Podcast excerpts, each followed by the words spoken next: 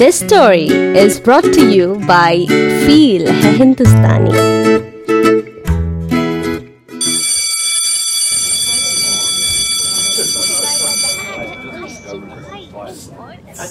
কাল থেকে প্রেজেন্টেশনটা শুরু করি কনভারসেশনটা ইংলিশ থেকে বাংলায় নিয়ে আসার জন্য হঠাৎ করেই বাংলাতে বলে ফেললাম স্ট্যানলে ফ্যাল ফ্যাল করে কিছুক্ষণ আমার দিকে চেয়ে বলল can you please translate that in English আকাশ ভেঙে পড়ল আমার মাথায়।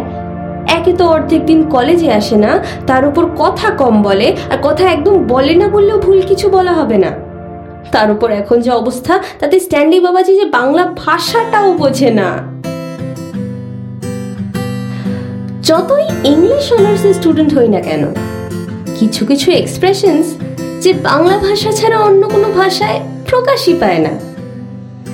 আর এরকম বোবা, নির্বাক মানুষকে নিয়ে কি আর প্রেজেন্টেশন হয়?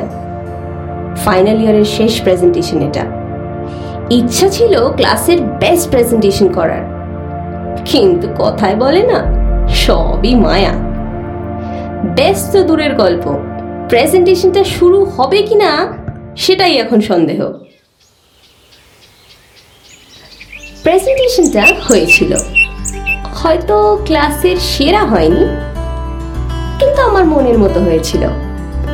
ছেলেটাকে যতটা অপদার্থ ভেবেছিলাম, অতটাও না। সেদিন যখন গঙ্গার ঘাটে বসে সূর্যাস্তের ছবি তুলছিলাম, দেখি পাশে বসে স্ট্যানলি কি একটা সুর গুনগুন করছে। বললাম ডু ইউ সিং মাথাটা নিচু করে বলল, হুম। এই গানা গা কি শোনাও না? ভাবলাম এই বুঝি আবার মিউট হয়ে যাবে। কিন্তু হঠাৎই কোনো অনামি, অচেনা ভাষায় স্ট্যানলি একটা গান ধরলো। গানের একটা শব্দও বুঝতে পারলাম না। কিন্তু গানের এক একটা সুর যেন কোনো অচেনা অনুভূতিতে মনকে গ্রাস করে নিল। সেদিন স্ট্যানলি কথা বলেছিল। অনেক কথা বলেছিল। বলেছিল ড্রিম মিউজিক শপের কথা, ওর প্যাশনের কথা, ওর হারিয়ে যাওয়া প্রেমের কথা।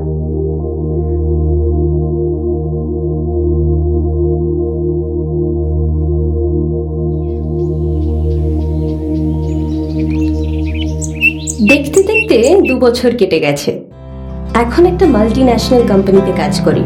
রোজগারটা মোটামুটি ভালোই হয়, কাজের চাপও অনেক। তাও সেই কাজের চাপের মাঝে কখনো কখনো ফাঁক ফোকর সময়ে স্ট্যান্ডির ফেমাস মিউজিক ভিডিওসগুলো দেখি। আর নিজের বেসুরো গলায় সুর মেলানোর চেষ্টা করি।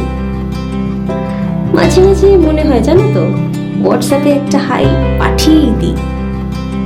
বাট কি বলতো? কিছু গল্প না ছোট গল্প থাকাই ভালো। শেষ হয়েও হইল না শেষ।